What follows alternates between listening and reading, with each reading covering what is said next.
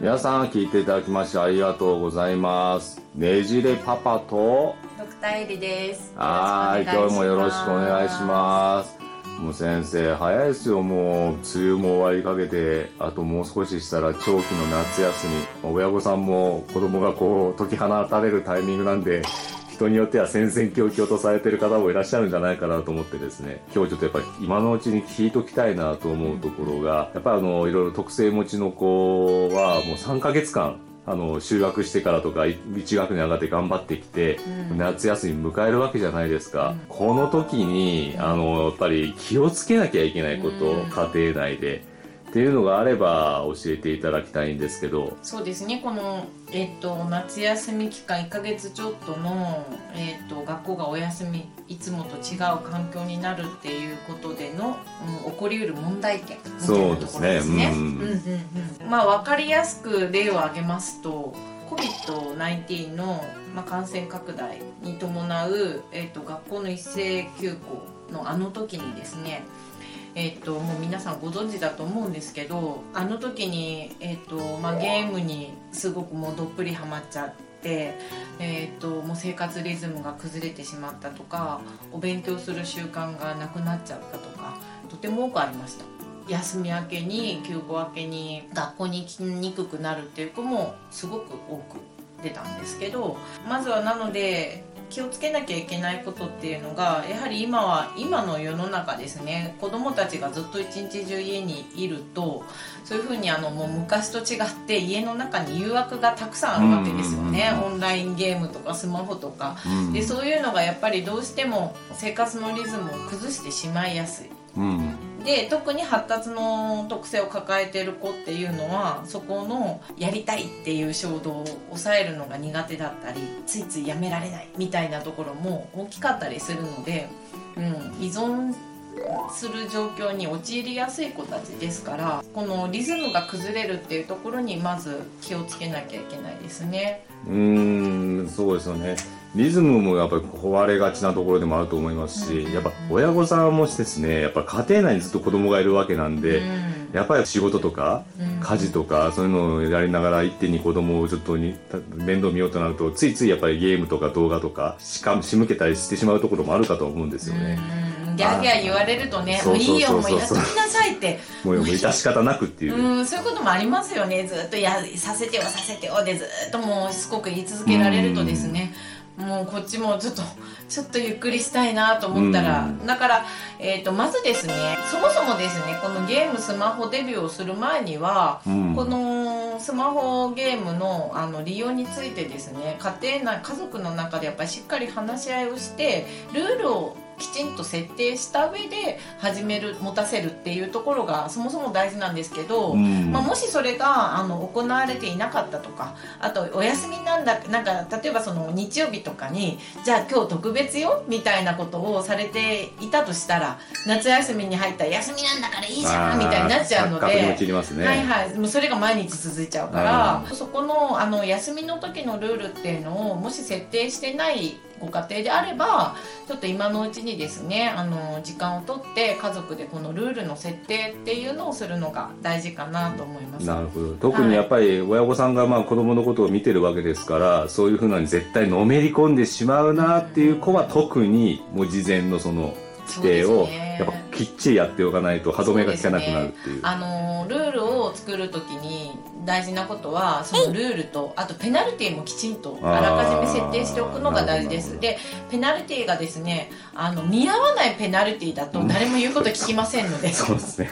鼻から抑止力はない、似合うペナルティーにするべきですし、うん、例えばもう今日は1時間1日ゲーム1時間って言われてるのを10分超えちゃったからじゃあ1週間見せませんみたいになっちゃうと それは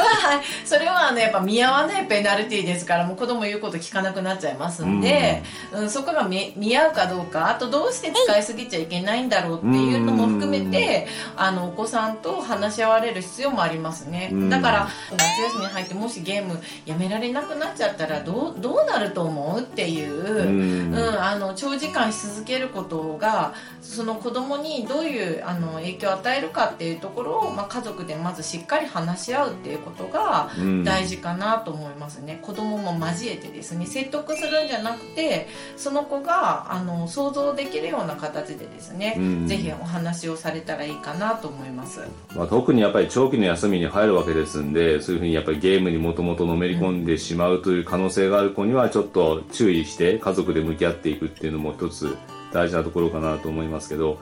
これあとですねそもそもやっぱりいろんな特性持たれてる方いるじゃないですか、まあ、ADHD かもしれない、ASD かもしれない。こういう長期の休みになってくるとか学校がまたこうコロナが今5類になって再開してるっていう時にこのいろんな葛藤がある時期なんですけどもこういう時のあの子供たちのやっぱり受け止め方ってやっぱり先生見ててうんなんか違うな、こういう感じ取り方するのかなみたいな感じたりするところってありますか、ちょうどですね、あの私最近読んだ論文で、えー、と COVID-19 のあの一斉休校になった時にその休校になったよっていうことと学校が再開になりましたよっていうことについて子どもたちがどう受け止めたかポジティブに受け止めたかネガティブに受け止めたかっていうあのそういうことを研究された論文があってうん最近読んだんですけどあのその中にで書かれてたのがあの ASD のタイプのお子さんはですねあの一斉休校になることに対してあの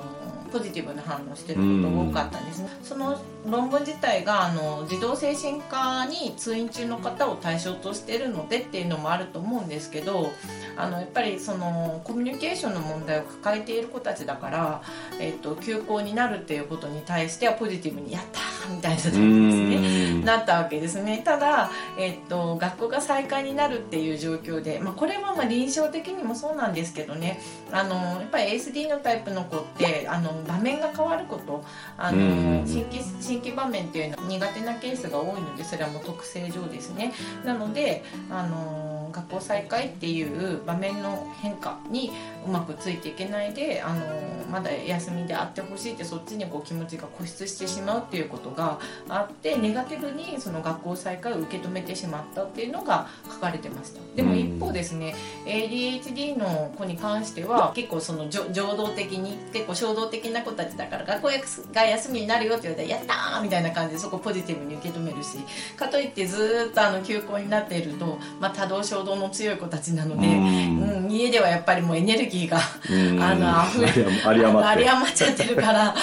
の学校再開もそれはそれでポジティブに受け止めるあとー。そういうところが書かれてありましたね。やっぱり、じゃあ前者のその ASD の気質がある子だったらやっぱコミュニケーションが苦手とか環境変わるのが苦手という一方で ADHD の子はやっぱり退屈だったらもっと刺激のある方にって考えるとやっぱりこの長期の休みの受け止め方とかああいうのはやっぱ変わってくるそうですすね。ねそのように、はい、論文で書かれてましたし実際に患者さんたちとお会いしててもそうだなというふうに思いますねな。るほど、まあ、1ヶ月半近くあるこの夏休み、まあ、ここも一つコロナが明けてから初めて迎える夏休みになるので、うんうんうんやっぱり結構気にされてる親御さんも多いと思うんですよね。うんうんうんまあ、ADHD、ASD、まあ、いろんな特性を持たれてる子はいるかと思うんですけど、まあ、どうやってこう過ごさせていくと、まあ、あの2学期、うんうん。まあ、つなげていけるような過ごし方になるのかっていうのは何か思いつくところはありますか、えっと、もうこれは本当に基本的なことですけどやっぱりその規則正しい生活を行うってことですね。で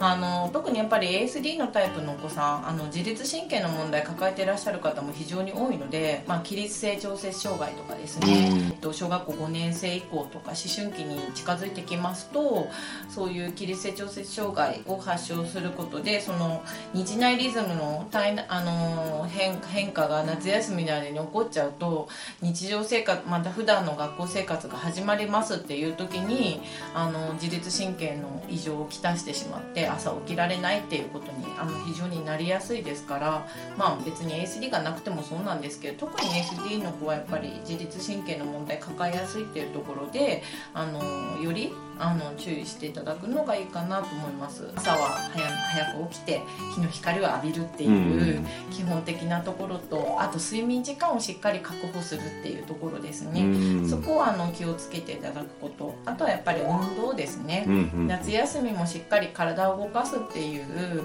あのもう本当に基本的なことですけど、うん。そことあと学習習慣をきちんとあの持っとくっていうことですね。あこれも言いそびれましたけど COVID-19 のあのその一斉休校の後ですね。あの学習障害の子たちがお勉強にさらについついていけなくなったっていう子が非常に多かったんですね。やっぱりあの彼らは学習障害のある子たちってあのお勉強したことはまあそのその場で暗記することはできるんだけれども定着しにくいっていうことがあるのでもうがお勉強する習慣がスポッと抜けるともう習ったことがスポーンって抜けちゃうんですねだからもう九九忘れちゃったとかいう状況になってしまいやすいので、えーっとまあ、発達の偏りがあるなっていう子は特にこの学習習慣をあの欠かさずにきちんと持ち続けておくっていうことも非常に大事かなと思います。なるほどですね、学習習慣つけるっていうところだったら夏休み期間中とかコロナの影響とかでよくリモートで個人レッスンとか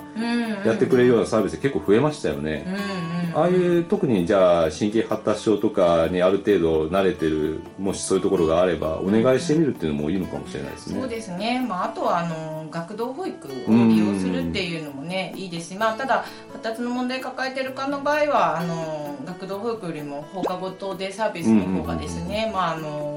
利用しやすいかなと思うので夏休みの間だけそういうところあの放課後で利用するっていう方も結構いらっしゃいますねそれもいいんじゃないかなと思います。あであれば親御さんもその今までの生活のリズムをあの合わせながら子供はそちらの方に預けて様子を見ていただきながらっていうのができそうですよね。そうですね。お母さん親御さんが一人であの抱え続けるのは大変ですから。ね。夏休み長いですから。あの ぜひあのお一人で頑張らないようにしてください。それが親のメンタルヘルスを保つっていうことが一番大事かもしれませんね。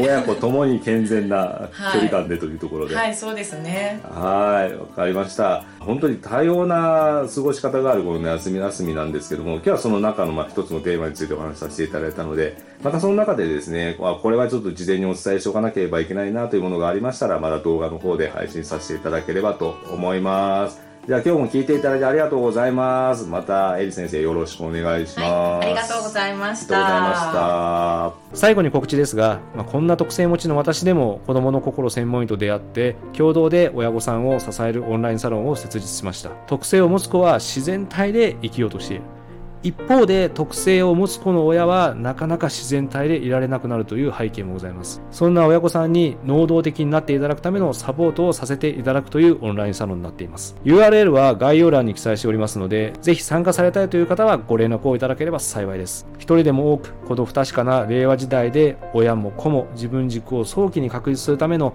親同士の語らいの場になれば幸いです。お待ちしています。それではまた別の動画でお会いしましょう。